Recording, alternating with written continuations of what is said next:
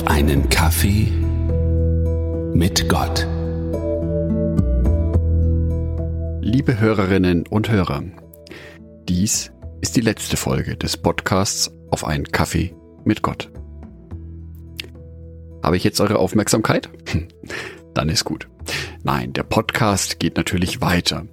Wenn überhaupt, ist es die letzte Folge in dieser Woche. Nachdem ich jetzt eure Aufmerksamkeit habe, können wir uns in dieser Folge einmal Gedanken machen über Aufmerksamkeit. Vor allem, auf was wirst du aufmerksam? In welche Richtung zielt deine Aufmerksamkeit? Derzeit ist die Aufmerksamkeit vieler Menschen auf die Pandemie gerichtet. All diese schrecklichen Zahlen über Hotspots, über Infektionsherde, über die Reproduktionszahl oder die 7-Tage-Inzidenz lassen uns kaum zur Ruhe kommen. So kann es geschehen, dass man sich in einer Problemtrance wiederfindet. Ständig dreht man sich im Kreis um diese ganzen Probleme auf dieser Welt. Ich denke, in einer ähnlich verzweifelten Situation werden die Jünger nach dem Kreuzestod von Jesus gewesen sein. Erschüttert von den Ereignissen der letzten Tage machten sich zwei dieser Jünger auf den Weg in das Dorf namens Emaus. Und sie unterhielten sich über die schrecklichen Erlebnisse, die sie miterleben mussten, bis sich ihnen ein Mann anschloss.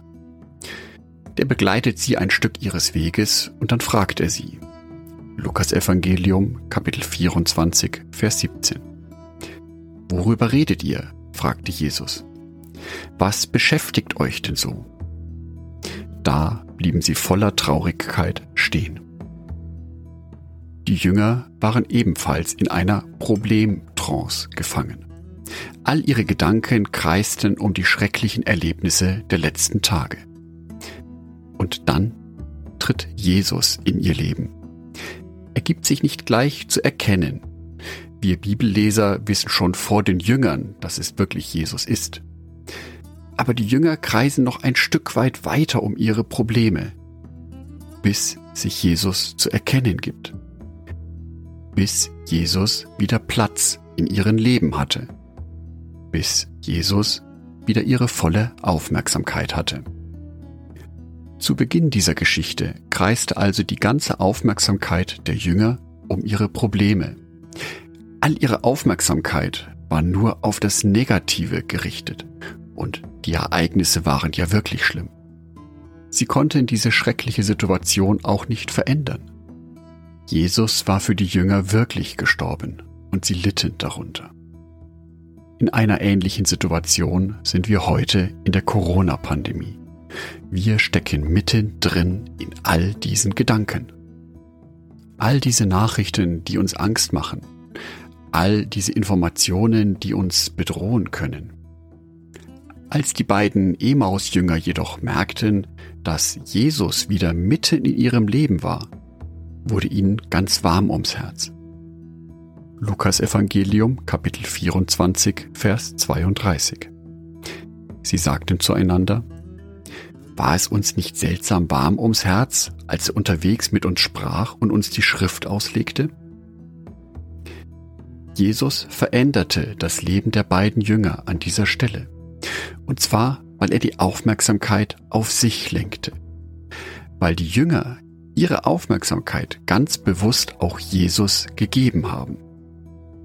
Dadurch wurde ihre Problemtrance durchbrochen. Die Situation der Jünger an sich hat sich nicht geändert. Die schrecklichen Erlebnisse lagen immer noch ganz frisch hinter ihnen. Aber weil ihr Blick sich jetzt wieder auf Jesus wandte, hatten sie wieder Mut geschöpft, haben sie wieder Kraft bekommen. Hoffnung. Worauf richtet sich deine Aufmerksamkeit gerade? Richtet sie sich auf die schlechten Nachrichten? Auf die vielen bedrohlichen Informationen um das Coronavirus, die rund um uns sind? Oder richtest du in diesen Tagen deine Aufmerksamkeit ganz besonders auf Jesus, auf das Evangelium, die gute Nachricht, ein geistliches Lied. Und diese unterschiedliche Wahrnehmung ist wichtig für uns Menschen. Denn dort, wo unsere Aufmerksamkeit ist, dort ist auch unsere Energie. Ist die Aufmerksamkeit auf negativen Dingen, wird es uns nicht so gut gehen. Ist sie auf positiven Dingen, wird es uns besser gehen. Denn deine Energie folgt immer deiner Aufmerksamkeit. Ich wünsche dir heute eine ganz bewusste Begegnung mit Jesus auf deine ganz persönliche Weise. In der Bibel, im Gesang, im Gespräch mit anderen Menschen. Egal was es ist, aber lenke deine ganze Aufmerksamkeit auf Jesus und lade ihn ganz bewusst ein, dass er dich in dieser dunklen Zeit begleitet. Andacht von Jörg Martin Donath.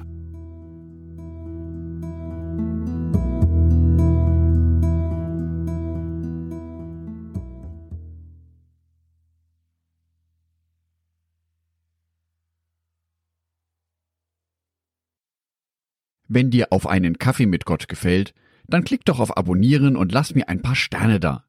Oder schreib mir eine Rezension. Oder schicke diese Folge an deine Freunde und Familien weiter.